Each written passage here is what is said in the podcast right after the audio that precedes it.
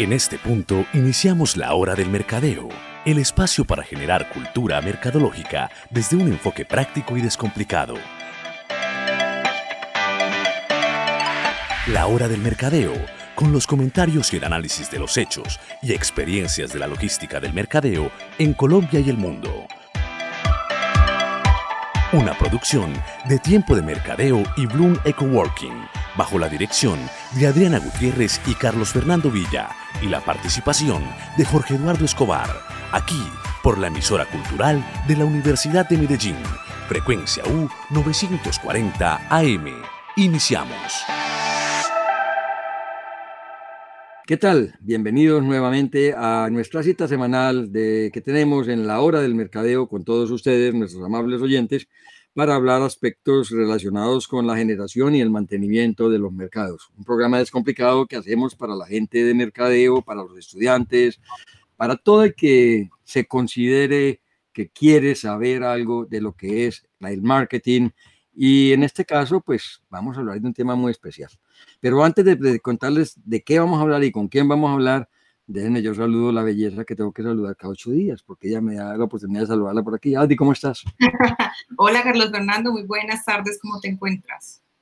Pues ya bien, gracias a Dios, como les decía, en primavera ya la cosa es distinta, ya los pajaritos los ve uno mucho más alegres, claro que en el invierno también se veían, pero ya los pajaritos cantan más alegres, ya los árboles se empiezan a llenar de hojitas y de flores, las flores empiezan a salir otra vez. O sea que eso ya lo anima a uno mucho más que esa nieve, que es muy bonita verla por la ventana, pero cuando a uno le toca palear y limpiar entradas y todo eso, se vuelve como canzoncito. Bueno, a ver, yo les cuento pues de qué vamos a hablar, eh, porque es un tema que la verdad mucha gente no ha tocado, aunque últimamente se ha visto con algún impulso en muchas partes, por lo que la pandemia nos ha hecho trabajar, nos ha hecho mirar desde muchos ángulos, y eso hace que hoy tengamos un invitado especial, un invitado que tiene una corporación, entidad, organización, como la quieran llamar, sin ánimo de lucro, o sea que vamos a hablar de un mercadeo que no busca lucro, pero no es que la no búsqueda de lucro sea no búsqueda de ingresos y de utilidades, claro que sí, esa entidad se llama Juguemos en el Bosque y el invitado es Lucas Velilla. O sea que con él vamos a hablar sobre lo que es el marketing de causas que tiene varios enfoques. Porque una cosa es trabajar lo que trabaja Lucas, por ejemplo, en Juguemos en el Bosque, que es una organización, repito, sin ánimo de lucro, para, para ofrecer un beneficio para la sociedad, valiéndose de algo que él nos va a explicar. Y otra es el enfoque que el marketing de causas nos ofrece al marketing que podríamos llamar mm, comercial, abierto, como lo quieran llamar ustedes, que trabaja en unión o en apoyo a las causas que trabajan las entidades de causa, de marketing de causa, pero que no es el objeto social de esa organización.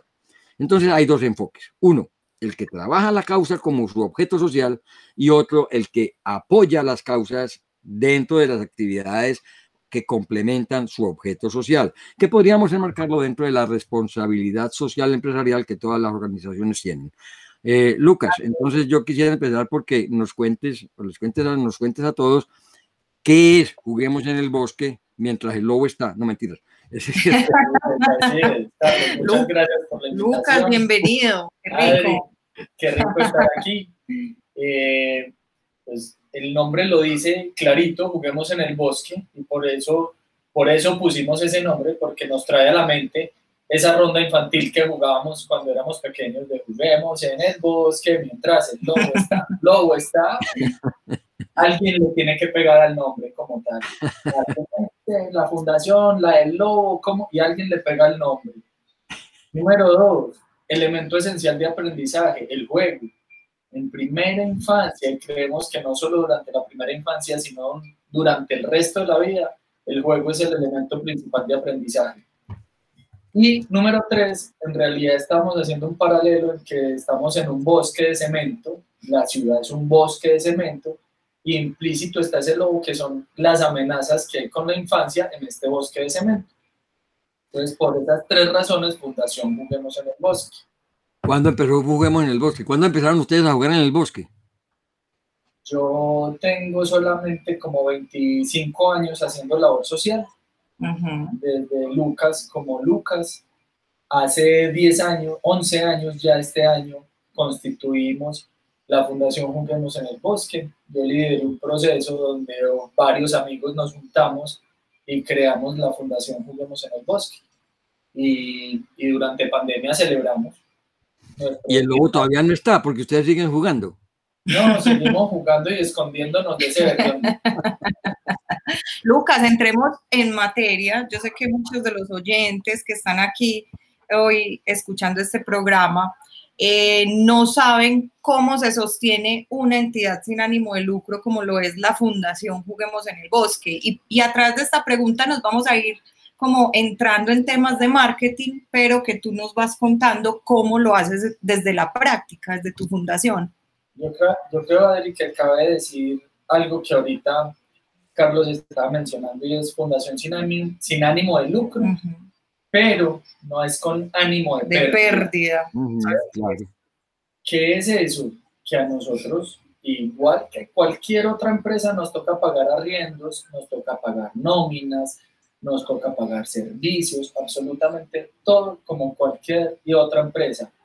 ¿Cuál es la diferencia? La diferencia es que las ONGs existimos por una sola razón, ineficiencia del Estado si el Estado fuera eficiente en su totalidad, nosotros no tendríamos que existir. Claro. Entonces, como existimos nosotros, el Estado dice, ay, están haciendo un poco de nuestro trabajo, vamos a ayudarles, que no paguen renta. Es la única ayuda que nos hace el Estado a nosotros como tal. Hay exención de impuestos, ya que lo mencionas. sí, pero con la última reforma tributaria cada vez es más bajito. Entonces, al empresario, a la persona natural que de buen corazón quiere colaborar o alguna cosa, cada vez es menos, llamémoslo, llamativo. Eso, menos llamativo hacer algo. Es más, es más práctico y más fácil pagar impuestos que ayudarle a una fundación. Entonces cada vez están poniendo más corticos entre la espada y la pared, donde también lo mencionaban ahorita, una cosa es no, nuestro objeto social que es la razón de ser de la fundación, claro. y es conseguir el recurso. Claro. ¿Qué nos está obligando?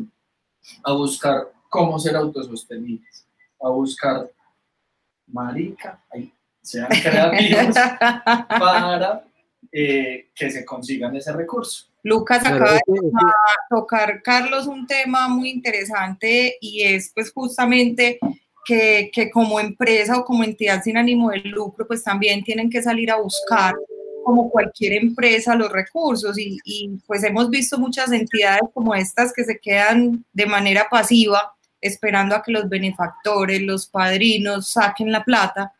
Pero ¿qué hace una, una fundación hoy después de la pandemia, Lucas, para reinventarse y para, digamos, actuar de manera de que sus finanzas sean sostenibles? Pero déjame, Adri, antes de que Lucas te responda, yo quiero aclarar algo también, porque Lucas lo dijo muy bien. El hecho de ser entidad sin ánimo de lucro no quiere decir que sea con ánimo de, pierda, de, de pérdida. Al revés, yo he sostenido toda la vida que si alguna entidad, alguna organización del mundo necesita alta rentabilidad, por lo que estaba comentando Lucas, es una ONG o una organización sin ánimo de lucro. Son las que más alta rentabilidad requieren, porque es que cuando la legislación del mundo entero, porque eso no es en Colombia únicamente, hace que las utilidades, pues son utilidades, a eso le dicen que excedentes, pues la misma pendejada, son utilidades, pero tienen que ser mucho más grandes porque para sostener lo que hace Juguemos en el Bosque, lo que hace cualquier entidad sin ánimo de lucro, que sea una entidad benefactora para la sociedad, para apoyar causas, pues necesita mucho más plata, digámoslo abiertamente, que una entidad, una organización común y corriente. Además, mucha gente también cree, y yo me adelanto un poquitico aquí, que las entidades como, como Juguemos en el Bosque o cualquier organización del estilo de Juguemos en el Bosque, pues tiene que tener voluntarios al revés. Mire, es un error que cometen todas estas organizaciones y que comete la gente, que cree que una entidad sin ánimo de lucro debe estar conformada por voluntarios al revés, hombre, las entidades sin ánimo de lucro son las que más trabajo necesitan, porque son las que más plata necesitan, son las que más ingresos necesitan, la que más clientela necesita, y necesita una clientela fija. no es una clientela eventual, que también es bienvenida. Pero ahora sí, yo ah. interrumpí a Adriana para aclarar eso. Para no, no, pero de eso se trata. sin ánimo de lucro son las que más plata necesitan. De esto se trata de explicarle a Lucas y a los oyentes, Carlos, que esto es una conversación muy amena, muy descomplicada. Aquí vamos metiendo la cucharada, entonces démosle paso a Lucas pues para que nos siga contando. Yo creo, Adri, con base a tu pregunta, y es post pandemia. Eh, y he escuchado de varias organizaciones que han cerrado, ¿cierto? Que, que no resistieron el tema de la pandemia. Pero un momentico, Lucas, un momentico, es que la pandemia no se ha acabado.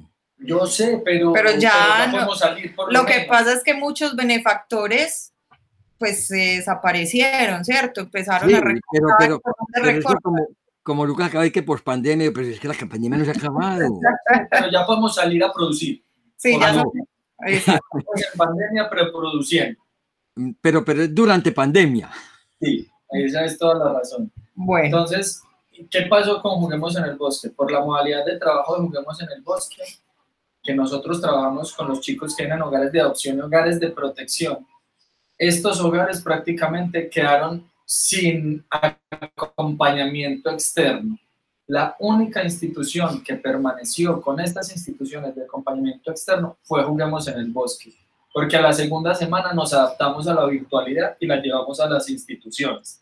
Entonces, desde nuestro accionar misional como tal, continuamos con él y nos adaptamos. Y las instituciones que no estaban preparadas para esto, nosotros tampoco, pero tuvieron una rápida respuesta, pues una, adaptación. Muy ágil, a tal nivel de estar en un programa, porque también trabajamos con personas de la tercera edad, y estar acompañando hogares geriátricos que veníamos acompañando y tener virtualidad con ellos y tener respuesta en estos hogares positiva por los abuelos.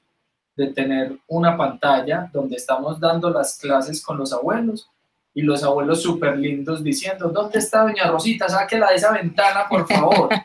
¿Cierto? Entonces, las instituciones felices porque nunca los abandonamos. los chicos nos copiaron porque siempre hemos estado con ellos. Ahora, ese es el... Ya tengo donde llegar cuando vuelva.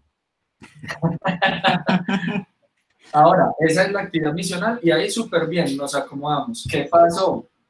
como eh, tuvo un bajón económico, pues obviamente nos chingleteó a nosotros y benefactores nos dijeron, desertaron, no puedo más, no continuamos. ¿Y qué pasó? Pues nosotros de alguna manera hemos sido muy organizados y, y, previsivos y hasta el día de hoy no hemos tenido que despedir nosotros a ninguna persona de nuestro equipo de trabajo. Gracias a Dios hemos podido sostener pues todo el asunto, pero sí tocó reinventarnos. Entonces, salir con campañas mucho más rápido en redes sociales.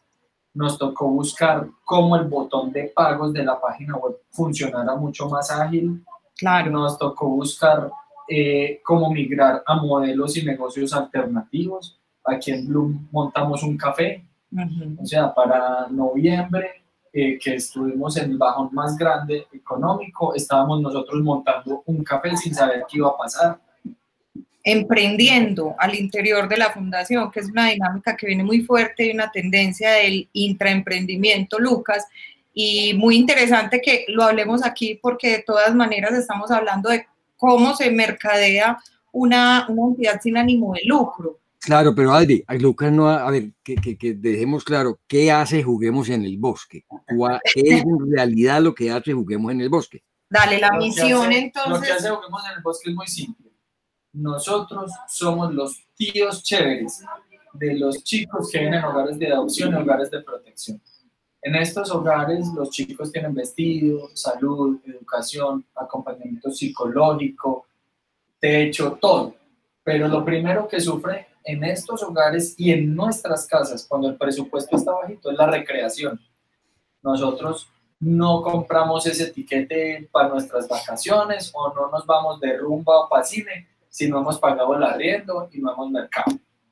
Entonces, nosotros somos ese tío de la USA que el tío rico. El tío rico que llega a jugar. Todos los días vamos nosotros a tres instituciones diferentes donde hay 600 niños distribuidos en esas 13 instituciones a jugar con ellos.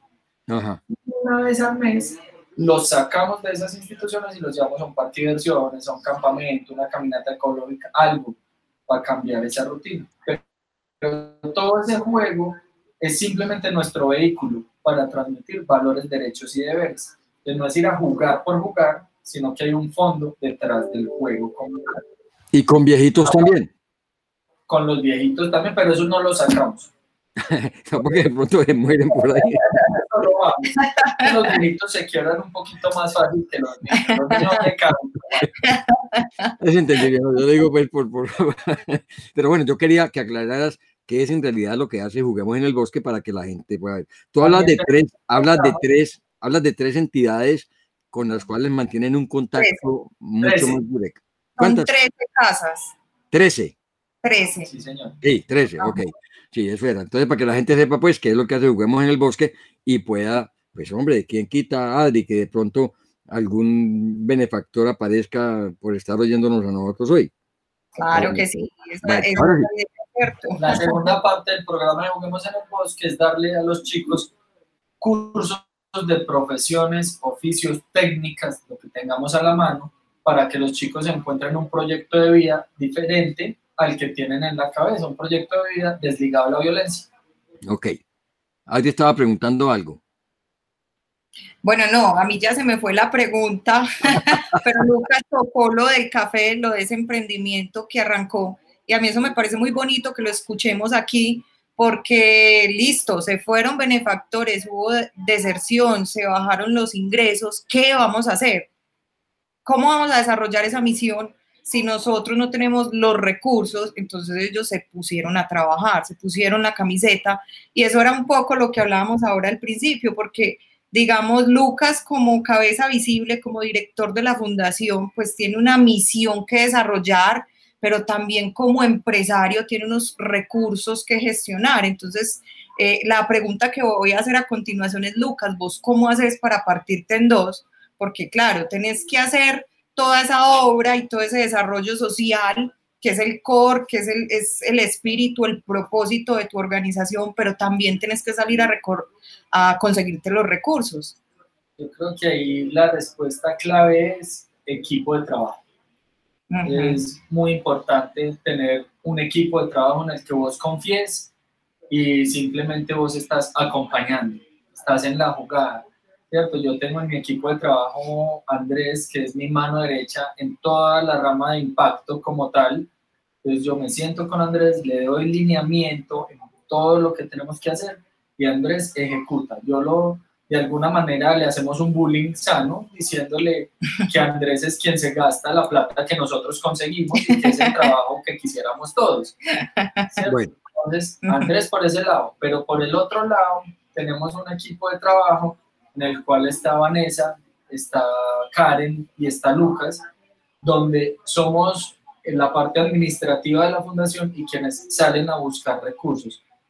Pero nos toca, como decimos aquí, y silbar al mismo tiempo. ¿cierto? ¿Por qué? Porque nos toca ir a vender, nos toca generar actividades, nos toca buscar cómo las cosas resulten. Hay un, hay un punto ahí y es que la responsabilidad en este momento no es solamente con los chicos, es también con el equipo de trabajo. Ya hay familias que dependen de mis decisiones y de las cosas que nosotros proyectemos. Entonces, no les podemos dar la espalda tampoco a esas familias y a estas personas que son nuestros empleados. Bueno, yo me voy a meter de alguna manera ético y moral, donde sí o sí tengo que ser rentable. Así sí o sí tengo que ser creativo y salir a buscar esos recursos para que estas familias puedan salir adelante y para que estos chicos no pierdan su, Ok, entonces entrando ya en el campo del mercadeo específico, ¿cómo le están llegando ustedes? A ver, ¿cómo definen ustedes a quién quieren llegar, a quién quieren atraer a que se vincule como benefactor o que se vincule con un aporte? ¿A, qué, cómo busca? público, ¿Qué tipo de persona buscan? Ahí, ahí se abre el espectro a varias, a varias ramas y es uno a toda la persona que quiera ayudar. Yo no tengo tiempo para ayudar, pero puedo donar 20 mil, 50 mil, 100 mil. Personas naturales, bienvenidos, ¿cierto? Por nuestra página web o nos llaman y le mandamos formatos. O sea, ustedes tienen un sitio web. Sí, señor, por el sitio web que nos costó pues no económicamente porque nos ayudaron, pero eso fue un desarrollo un tremendo. Desarrollo del berraco con todas estas plataformas, que entonces usemos PayPal, que usemos PayU, que PayCo, que Wompi, y me tocó, yo no sé nada de eso, y me tocó estudiarlas todas, y me tocó reunirme con todos, y, y, y llamar y estar con todos, porque definitivamente cada uno tiene unas propuestas diferentes y no son para todo el mundo. Claro. ¿Cierto? Entonces empecemos por solo el botón de pagos. Eso es un mundo súper grande como tal. Así es. Eh, entonces, benefactores. Pero otro es empresas. Hey, venga, empresa, usted ayúdenos, están. Y eso lo llamamos ponchería. Pero, pero, ¿cómo hacen ustedes para que la gente los conozca? ¿Cómo? ¿Cómo hacen para que la gente los conozca? Redes sociales. O sea, tu estrategia de comunicación y de llegarle al público es a través de las redes. Y Mandando mensajes, enviando mensajes. En redes sociales posteando y mostrando historias. Mostrando lo que hace la fundación. Pero sabes que yo creo que también hay un punto y Lucas eh, maneja muy bien el tema de las relaciones. Y, yo creo que eso también es clave dentro de, de, lo que se está haciendo, porque pues, en definitiva hay que llegar a esas empresas, tocar puertas, conseguir contactos, alguien que te que, que referencia a Lucas, que referencia a la fundación y que le abran esa puerta y ya tú puedas llegar como con, con ese discurso. Pero justamente, Adri, eso es lo que queremos eliminar con el proyecto de las cafeterías. ¿Qué pasa? El 95% de esas empresas, de esas personas, las he buscado yo. O sea, mi, mi nicho de mercado ya se agotó hace rato y, y, me toca salir a buscar y coger a la gente en frío a que se vuelva madrina o padrino. O una, es difícil porque sus empresas ya tienen fundaciones y lineamientos claros, ¿cierto? Entonces queremos migrar a ser autosostenibles.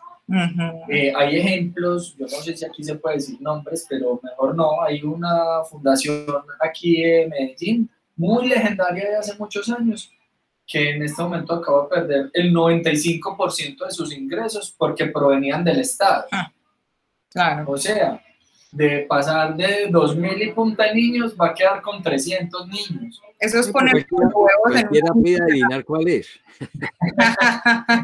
ni cuál es ni por qué llegó, no vamos a hablar, eh, eh, no nos vamos a meter en ese lío. Sí, exacto. Dejemos que la imaginación vuele y que la gente de, de pronto deduzca. Después llaman a Lucas y le preguntan. Lucas, ¿qué es poncherear? Poncherear. Es como lo de las iglesias, ¿o qué? Es como la esperar la divinidad la limosna. Que vos vas a fundaciones de monjas y no, la divina providencia nunca nos Dios proveerá. Y a mí me da una úlcera esperándolo porque, porque no soy capaz de quedarme quieto. Pero a ver, a ver, yo hago otra pregunta, luego la hago ustedes se sientan allá, ustedes se sientan allá y entonces empiezan, vamos a buscar, vamos a ir a esta empresa y a esta y a esta y haciendo un listado antes de, ¿cierto? Sí, señor. Porque no es salir a la calle, pues, y a la que se atraviese yo toco la puerta. Que se puede hacer también, pero, pero mm, busquen ustedes un determinado segmento y vamos a ir a estas empresas, este tipo de empresas, este tipo de personas. Eso lo hacen. Vamos a ir a pedirles. Ah. no vamos a ir a pedirles. Claro. Vamos a ir a ofrecerles un servicio. Y les vamos a ofrecer, porque nosotros nos volvimos expertos en crear juegos les vamos a ofrecer que les creamos juegos para su gente. Vamos a ir a ofrecerles unos cursos de barismo, que ya sabemos de café y, y somos capaces de enseñar acerca de eso. Vamos a ir a ofrecerles charlas. Ya las empresas no donan por donar. E, eso te iba... es cierto. Lo que, yo quería, lo que yo quería dejar claro es que la gente entienda que no es a la loca, pero pues, no es al azar que uno se va a tocar Vamos del barrio Prado y vamos para el barrio Prado pues a tocar puertas o vamos para el barrio El Poblado. No, hay una selección, una preselección de organizaciones, una preselección de personas a las cuales se va a visitar con un programa específico, a ofrecerles lo que tú dices, hombre, vamos a ofrecerles esto, porque a todo el mundo no se le puede ofrecer lo mismo. hay una planeación previa. Para empresas como tal, en las cuales están los programas que les ofrecemos a las empresas. Claro, o sea que hay una planeación previa antes de que ustedes salgan a la calle a, ¿cómo que dijo ahora? A, a, a, poncherear. A poncherear. Sí, exactamente. Hay una, una planeación previa y hay un programa eh, elaborado también que se les va a ofrecer. Sí. Así es. Ajá. Hay, otro, hay, otro, hay otra forma de poncherear que la estamos apenas implementando. Y como profesión yo tengo, yo soy ingeniero de diseño de producto. Entonces diseñé un vórtice. ¿Saben lo que es un vórtice, cierto? Un vórtice entonces echas una monedita y ese vórtice empieza a dar vueltas, la moneda empieza a dar vueltas en el vórtice y según por donde caiga la moneda, interactúa de una manera u otra con la persona. Entonces eso es una alcancía, pero es una alcancía didáctica, ¿cierto? Donde ¿qué va a pasar? Que los hijos de Adri van a ir, mami, mami, mami, otra moneda, mami, otra moneda y yo necesito que se antojen de echar muchas monedas y vacunen a él para que esa alcancía se llene rápido. Ah, qué belleza. bueno, pero, pero, muy interesante, Lucas, lo que mencionas, porque uno siempre se imagina la fundación, pobrecita, ponchereando, pidiendo limosna, y pues enterarse uno de que este tipo de entidades tengan, por decir algo, su esquema de comunicaciones, su plan de trabajo su, su plan de mercadeo, pues es muy gratificante y yo creo que en parte eso hace que ustedes hayan podido sobrevivir a esta temporada tan crítica. Póngale la firma, si no es así no se sobrevive. Si no es así no se sobrevive ni hoy ni nunca. Y hoy mucho más difícil pues con la pandemia. De alguna manera esta otra fundación que pasó de, de 100 a 5% en, en sus ingresos, eh, nos buscó y nos dijo, venga, es que ustedes son pioneros en autosostenimiento. ¿no? Pucha, yo estoy aquí pariendo micos, viendo cómo hacemos para que las cosas salgan adelante. Y, y, de alguna manera nos estamos convirtiendo en un referente de esto, ¿cierto? No es nadie, ¿por qué, dije yo en uno de mis artículos que la pandemia era de las actividades, o era de, de los hechos que han ocurrido que más creatividad generó en la gente? Así es. Total, total. Entonces, de una u otra manera, nos ven eh, eh, diciendo, uy, montaron un café en medio de la pandemia, uy, lanzaron esta campaña, uy, qué bacano, sí, pero detrás de hay una, un pedalear, ¿cómo dice? Sí, hay que pedalear muchísimo para que las cosas salgan. Y esta misma fundación, en este momento le estamos haciendo un acompañamiento ¿Para qué? Para que dentro de su core de negocio y las habilidades que ha desarrollado pueda salir a ser autosostenible y hacer sus... Te otra pregunta, Lucas. Eh, una vez que una entidad, sea la que sea, o una persona, entran a jugar como benefactores de Juguemos en el Bosque, ¿qué seguimiento le hacen ustedes o qué acompañamiento o qué información le, le, entregan para que la persona siga entusiasmada y siga echándole moneditas? ¿Cómo lo fidelizan? Sí, exactamente. mantienen ahí, mes a mes. Ahí hemos tenido un talón de Aquiles grande. Nosotros normalmente mandamos un boletín. ¿Qué pasa con ese boletín que es cada dos meses? Usamos estos temas de mailing, que es mandar muchos, muchos mails y eso, pero nos rebotan un montón. Es que a mí no me llega, es que uno, pues pucha, pero el correo está bien, pues pucha, pero ¿qué pasa? fíjate en los spam. No, no aparecen en los spam. Entonces hemos tenido un... Ah, a mí me pasa algo con Adriana, pero Adriana no me dice nada. Yo le digo, ¿te llegó lo que te mandé? Ni que me dice nada. Yo no sé si me llegó o no me llegó. visto? Él sabe que sí. Entonces... Gracias, Carlos Fernando Villa, por echarme al agua. ¿Y entonces qué están haciendo? ¿Qué pasa con esto, chicos? Y es que no tenemos una infraestructura con todos los departamentos. O sea, aquí me toca a mí en un día normal pasar de ser el que barre a ser el gerente. Tranquilamente hago todo. Y, y a Evi le consta aquí que me ha tocado ir a servir tintos y hacer tintos y lavar platos y escobas y de todo, eh, hasta estar sentado, reunido con empresarios y mostrarles el proyecto y la visión y que se antojen de estar con la fundación, ¿cierto? Entonces, me ha tocado aprender y ese es, puede ser como lo que la gente se puede llevar de esta charla y es, usted tiene dos opciones, o contrata a alguien que sepa o se vuelve bueno haciendo las cosas. Si no tiene plata para contratar, solo le queda una, vuélvase bueno.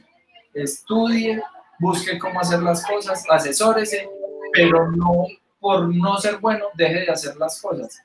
Mejor dicho, cáguela. es importante cagarla para poder aprender. Es que yo creo que se ha ido convirtiendo como de, de, una u otra manera en una organización, en una empresa que cada vez te exige estar muy organizado. Entonces, esa misma base de datos, estar muy organizada, todo el esquema de comunicaciones, y se te van volviendo obligaciones extras, extras, importantísimas, por supuesto, pero pues obvio que los desconcentra un poco de ese core y de ese propósito, ¿cierto? Porque te toca sacar una persona que tiene otras funciones para que haga ese, ese envío de correos y dar como en cierta forma balances y, y, respuestas a los benefactores. Adri, con base a lo que estás diciendo, yo no monté una fundación para estar como director detrás de un escritorio. Yo monté una fundación porque yo quiero estar de bota pantanera con los chicos allá haciendo las actividades. Cuando me toque, es una cosa diferente. Es que es algo, algo que en el mercado estamos diciendo hace mucho tiempo. No se siente, váyase para la calle, dése cuenta de qué está pasando afuera. Es que ahí sentado en la oficina no se va a dar cuenta de qué está sucediendo ni qué, quién le está quitando los clientes, quién le está quitando el mercado. Tiene que irse para afuera, pero no puede descuidar la parte de adentro. Eso puede ser fundamental en el mercadeo. Ahora, eh, mm, no sé, Andy, mm, si tú eh, tenías una pregunta por allá que habías hecho ahora, pero yo, me, voy a devolver. Los chicos, como los llamas tú, pues hombre, no creo que sean párvulos, no creo que sean pues eh, bebés. Tenemos desde bebés hasta los 25 años. Pero ¿cómo, ¿cómo se involucran ellos en todos estos procesos? No he dicho, hay involucramiento de los niños ya mayorcitos, eh, en todo esto que ustedes están haciendo? ¿Ellos hacen parte activa de todo esto o simplemente son beneficiarios? No entendí bien la pregunta. La idea ¿Qué involucramiento tienen los involucramiento tienen ellos cuando ustedes ahora están haciendo cafés? En el café, pues obviamente que no. Ah, pues pero cuando sacan los, los, sacan los chicos a un paseo, alguna cosa, ¿ellos tienen alguna función con personas o involucran ustedes a benefactores con esos paseos o no? Mira, nosotros las salidas que hacemos como tal, los chicos de la fundación son beneficiados. Correcto. Ellos salen a estas escapadas al bosque, como lo llamamos nosotros, netamente beneficiados. ¿Quién nos acompaña? Voluntarios. Voluntarios, nosotros voy a ¿Voluntarios benefactores o voluntarios no benefactores? De los dos. Hay voluntarios que no son benefactores y hay voluntarios benefactores. Entonces vamos para el Parque de las Aguas, que es un parque aquí en el Valle de Aburrá, donde hay un montón de piscinas muy bacanas. Pero vamos con 250 chicos. Entonces tenemos que tener otros 250 ojos en las piscinas. Entonces nos vamos con un grupo de 30, 40, 80 voluntarios a ir a piscina con los chicos. ¿Listo? Muchos benefactores no tienen el tiempo ¿Y qué hacen? Simplemente aportan su la plata. de arena. La, pregunta la, hice, la pregunta la hice con doble intención, porque es que eso que tú estás diciendo es lo que genera un efecto halo, es lo que genera un efecto de, de, de multiplicación, porque el voluntario no se va a quedar callado. Si el voluntario ve el beneficio que obtienen los niños, ve el beneficio que obtiene la sociedad, ve el beneficio que se obtiene, va a hablar. O sea que ustedes lo que están haciendo con eso es un efecto multiplicador, un efecto de multiplicar la comunicación que ustedes manejan por medio del involucramiento de voluntarios e involucramiento de benefactores que eventualmente pueden ir, que van a regar el cuento. Eso es lo que en Mercadeo hablamos o trabajamos ahora, o sea, como influenciadores, que puede que muchas veces la gente no los programe como tal o no caiga en cuenta de eso, pero que para mí tienen un efecto mayor, porque es que una cosa es que la gente hable porque uno le diga que hable o porque uno le pague para que hable, porque a muchos influenciadores les pagan para que hablen, y otra cosa es que la gente hable porque le nace. Es este más, es más efectivo y es más creíble porque la gente, mm, sin ser psicóloga, se da cuenta de quién habla, por qué le nace y quién ah. habla porque le toca, por ponerlo en esos términos. Es mucho más efectivo eso que una, contratación de personas para que rieguen el cuento o para que multipliquen lo que uno hace. Por eso quería hacer la pregunta. Hay tres líneas en este momento de eso. Uno, el voluntario eh, de universidad como tal, son voluntarios que vienen, nos regalan de su tiempo, participan de las actividades y cuando van creciendo y ya no tienen tiempo de ir a las actividades, normalmente se convierten en padrinos. Claro. Hay otro voluntario y es el internacional. Vienen y hacen pasantías en la institución de tres meses, de seis meses y articulan gente de sus países para que se vuelvan padrinos. Y también cuando ya entran a trabajar, se vuelven padrinos. Tenemos padrinos de Londres, de China, de Nueva Zelanda, de Estados Unidos. Se cuenta una mano y sobran dedos, pero los tenemos.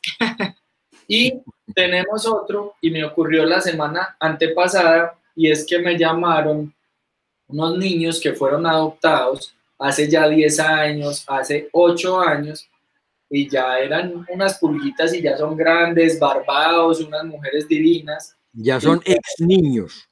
Sí, y ya yo, yo con el ojo así encharcado todo el rato en la conversación y ya trabajan y ya me llamaron a decirme gracias, nos acordamos de estas actividades, pasamos muy rico, y uno de ellos me dijo, yo voy a ser padrino y está trabajando y le va a donar un un dinero a la fundación mensualmente.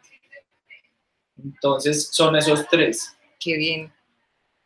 Ok, yo eh, creo que en este momento, pues para que no lo dejemos para último, Adri, mm, Lucas, ¿cuál es el, sitio web de la fundación?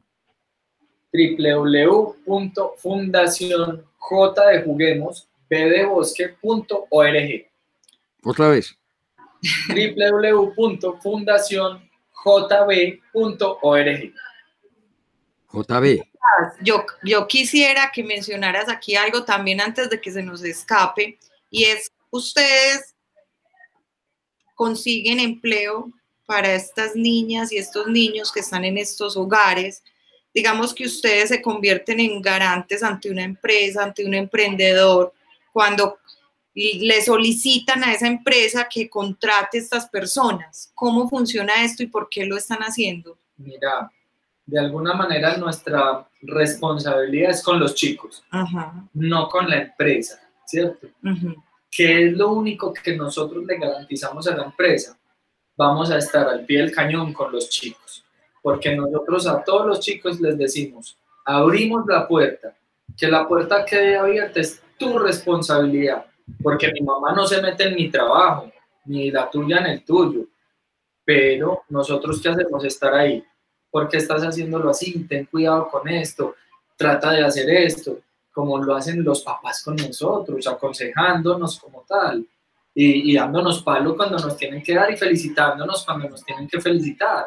Entonces, eh, ¿qué le garantizamos nosotros a la empresa? Es que vamos a acompañar al chico, no más. Ahí no hay ningún pago ni hay nada por medio, simplemente es que la empresa esté convencida de que quiere hacer procesos de inclusión, de ayuda, de aporte a la sociedad y listo. Así es. Nada más. En el proyecto de las cafeterías como tal, nosotros ya contratamos nuestra primera egresada del programa de barismo. Este programa empezó una semana antes de pandemia, o sea, comenzamos una semana y ¡pum! Pandemia. Ha sido muy difícil, muy retador, pero al día de hoy hemos capacitado 180 chicos en barismo, atención al cliente, inventario, manipulación de alimentos. Les hemos ayudado a crear su hoja de vida. Ya hoy una de esas chicas está trabajando con nosotros y ya al día de hoy podemos certificar esto con un instituto de Bogotá en el cual se les da diploma y está avalado con créditos bajo la Secretaría de Educación. Lucas, Lucas eh, eh, Adri y yo sabemos que es barismo. Yo quisiera saber cuántos oyentes saben qué es barismo. Entonces, ¿por qué no les contamos qué es barismo? Porque muchos oyentes pueden estar diciendo, ¿y aquí hago yo de abogado del diablo?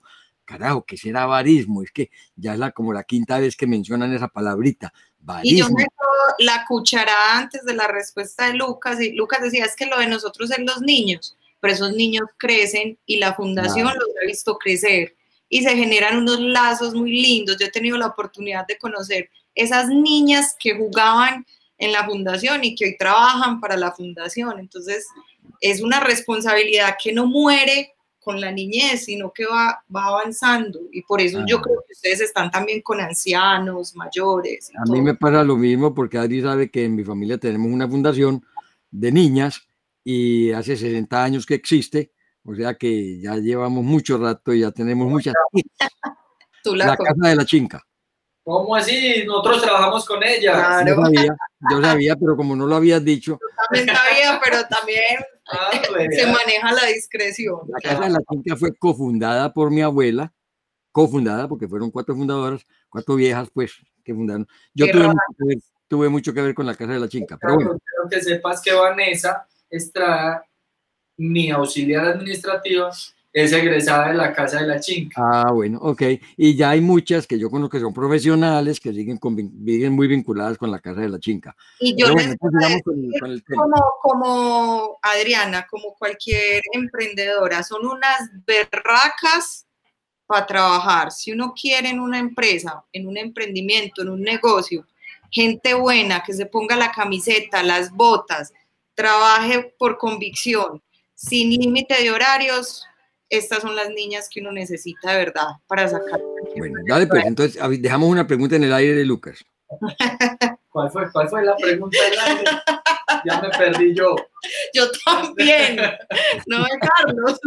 No, eh, eh, eh, eso nos pasa por poner a, meternos cosas cuando, cuando, uno está conversando así. Que antes que se me olvide, antes que se me olvide esto, esto, y se olvida uno lo anterior. Estamos pintados. Exactamente, Eso es, esa es la realidad de la vida. Pero entonces, ¿de qué que estamos hablando? Ah, de juguemos en el bosque.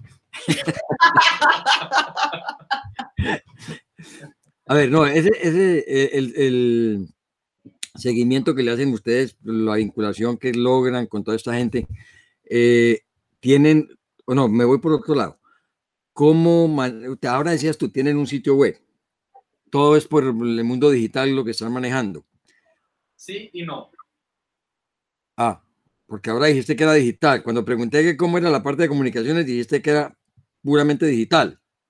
No, o sea, si es digital, la parte de comunicación. Pero ¿qué pasa? Vamos a ser muy claros aquí y es que las plataformas digitales me cobran más comisión a que si lo hago por medio del banco. En un débito automático o una donación.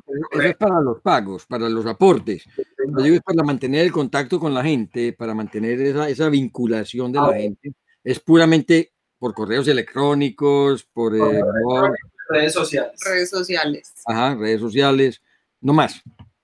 No más. En este momento no más, pero hay un plan que estamos, yo llevo año y medio. Ah, no, ya me acuerdo cuál era la pregunta, hombre. No me ¿no? Pero déjalo que termine. Voy a apuntarla porque no me olvida. Hace año y medio estoy montando el departamento de gracias. Y es un departamento que va a tener su propio gerente, que es el gerente de las gracias. Y yo quiero que toda persona que pase por la fundación Así cuando nosotros colguemos a ustedes les llegue una tarjetita que diga gracias por la entrevista. Al que se volvió padrino, gracias por volverte padrino. Al que, no sé, sembró un árbol por culpa de nosotros, gracias por sembrar ese árbol. Lo que sea. Pero volvemos al mismo problema que ahorita hablábamos y es que no tenemos el suficiente personal para hacer todo pero son proyectos que vienen a futuro y que seguramente si ustedes siguen en esa línea de emprender, de generar sus propios recursos y volverse sostenibles, pues muy pronto podrán tener un departamento de la gratitud, por decirlo así. Sí. Así va a Ya, ser. antes que la pregunta Ah, es, deben estar viendo los oyentes, o los oyentes deben estar diciendo, ojalá que a Adri o a que los Fernando no se les olvide cuál fue la pregunta. ¿Qué es barismo? Barismo, claro. Ese es súper fácil. Barismo es la persona que sabe hacer preparaciones a base de café. Es un artista, pensé que iba a decir la persona que es barista. Lo el arte de ser barista. y ahí los deja, los deja peor. Es esa persona que cuando llegas a una cafetería le pedís un ristretto y te hace un ristretto. Le pedís un espresso, un lungo, un americano, un cappuccino, un latte, cappuccino, El barismo es café. café. Pero entonces, Lucas, ya estamos hablando del tema, entonces rápidamente contémosle a la gente cómo funciona la escuela móvil. Tú lo mencionaste, pero entonces, ¿cómo esta escuela va, se desplaza a otros lugares? ¿Cuál es el fin? ¿Y cómo es autosostenible ese proyecto? ¿Cómo estás generando los recursos? Entonces, en- nosotros tenemos un programa que se llama Alas y Sueños. En el programa de Alas y Sueños, la idea es darle a los chicos cursos de profesiones y oficios. Y acabamos eh, de construir en febrero del año pasado un motocarro. Ese motocarro tiene atrás una cafetería, tiene máquina expreso, sifón, Chemex, B60, todo lo que se necesita en una cafetería. Y ese carrito va a todas nuestras fundaciones, muchas otras, a regalar clases de barismo, atención al cliente, inventario, manipulación de alimentos. Esa parte está clara. ¿Listo? De ahí, ¿cómo se financia ese programa? Entonces nosotros vamos, fundación de segundo nivel, venga, empresa, venga, eh, eh, persona natural, venga, y ellos nos donan un dinero que a veces no alcanza. Entonces, ¿qué nos toca hacer? Venga, Carlos, usted no quiere casar otra vez, cásese otra vez y llama a la escuela móvil de barismo y ponemos una, una cafetería en su matrimonio bien gomela, atendida por nuestros chicos y tengan recetas a base de café bien bacanas. ¿Qué más hacemos? Adri, no, es que a mí me gusta mucho el café, Lucas, enséñenos a hacer café. Pues vamos hasta tu casa y en tu casa te damos una clase de barismo, de aprender a hacer café. Entonces, esas dos cosas, pues las cobramos. Ujú. ¿Qué se desprende ya de ahí? El proyecto que queremos de las cafeterías. ¿Qué vamos a hacer ahí? Vamos a montar una empresa privada, porque la fundación no tiene los recursos en este momento y es lo que vamos a hacer. Y esa empresa privada va a tener como socio principal a la fundación. Y de ahí para allá vamos a tener un montón de inversionistas y de empresarios que quieran ser socios de la fundación para montar cafeterías. Y vamos a estar al lado de Juan Valdés, de Starbucks, de todos estos grandes, pero con temas de cafés especiales. ¿Quién va a trabajar en nuestras cafeterías? Los chicos que salen del programa de barismo van a tener la oportunidad de hacer sus primeras prácticas y aparte de hacer sus prácticas, quedar vinculados laboralmente.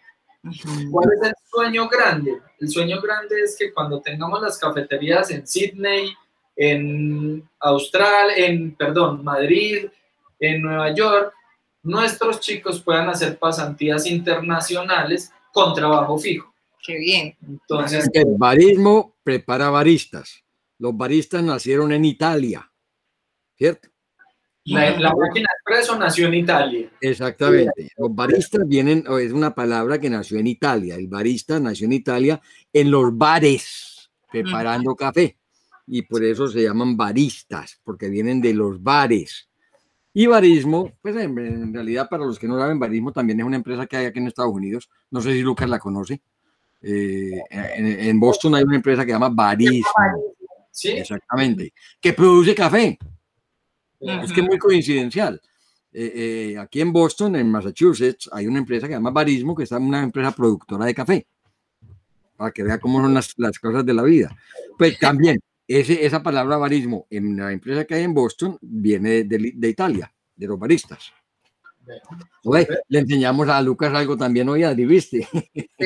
Ellos son los que hacen también todo el arte late, que son los Sí, dibujitos, exactamente. Espuma, hacen como todo ese tema artístico, como de ¿cómo se llama eso? Pues, sí, pero la, la, parte como de movimientos, como... como... Eso, ese es más del, del bartender que va ligado, que, sea, por eso es que se llama, por eso son baristas. Exactamente. Por eso son baristas. Y, lo dije, y, y mi compromiso con mi gente como tal. Claro. Cuando montemos estas empresas, con estos esta empresa, con estos empresarios y el porcentaje que va a quedar la fundación, un porcentaje de esos va a ser para poderle dar beneficios extras a nuestros empleados. Claro. A ver, Lucas, una uh, otra vez. El sitio web es cuál? www.fundacionjb.org. O sea, JB juguemos en el bosque, pero JB. Exacto. En el bosque. Arroba juguemos en el bosque. ¿Algún teléfono para que la gente pueda llamar? El mío, 301 795 A ver, a ver, a ver, un momentico, un momentico. ¿Cómo es la cosa? 301 795-6824. No tuve tiempo de apuntarlo ni yo. Así es, pero a todos los oyentes de verdad que los invitamos a que se vinculen. No necesariamente tiene que ser con la Fundación Juguemos en el Bosque, pero con todo este tipo de causas sociales, con estas entidades que están haciendo las cosas bien, que podemos dar fe de que de verdad las ayudas están llegando a donde tienen que llegar y bueno, yo creo que hay muchas empresas y muchas personas aquí, docentes, universidades que nos están escuchando, que están muy interesadas en poderse vincular con esta causa. Claro, claro que sí. O sea que, mm, Lucas, la verdad que yo pues me alegro muchísimo, te felicito, los felicito, a Adri que te invitó. Mm, de verdad que mm, yo soy un enamorado de las entidades como jugamos en el bosque, ya sabes por qué, ya yo lo dije. Y nadie sabe que así soy y que toda la vida he estado vinculado con ellas. De manera que, pues, y a todos los oyentes, pues ya saben, juguemos en el bosque mientras el lobo está. Lobo está y todavía no está. La verdad que todavía no va a estar. Lucas, de verdad, un abrazo, un agradecimiento muy grande, mis felicitaciones. Adri, un abrazo y lógicamente pues a nuestros oyentes, muchísimas gracias por haber estado con nosotros. Les recordamos que este programa se repite los sábados a las 9 de la mañana, frecuencia U940 AM, por la que nos están escuchando. ¿Ok? Así es. Despierto del programa y Lucas, un abrazo de verdad y muchísimas gracias. Muchas gracias a ustedes. Lucas, Carlos, muchísimas gracias y nos vemos en una semanita por aquí a seguir hablando de todos estos temas de mercadeo que tanto nos apasionan. claro que Tenemos, para la semana antes les, les prometemos una sorpresa. Claro que sí, como las que nos gustan. Exactamente, y esperamos que Jorge Eduardo también esté de nuevo con nosotros, porque ha tenido muchos inconvenientes y no ha podido acompañarnos, pero para la próxima semana confiamos que Jorge Eduardo esté nuevamente con nosotros. Hace falta el buen humor de, de Jorge Eduardo. Claro que sí. chao, chao. Un abrazo. Termina Hora del Mercadeo, el espacio para generar cultura mercadológica desde un enfoque práctico y descomplicado. La Hora del Mercadeo, con los comentarios y el análisis de los hechos y experiencias de la logística del mercadeo en Colombia y el mundo. Una producción de Tiempo de Mercadeo y Bloom Ecoworking, bajo la dirección de Adriana Gutiérrez y Carlos Fernando Villa, y la participación de Jorge Eduardo Escobar, aquí por la emisora cultural de la Universidad de Medellín, 940 AM.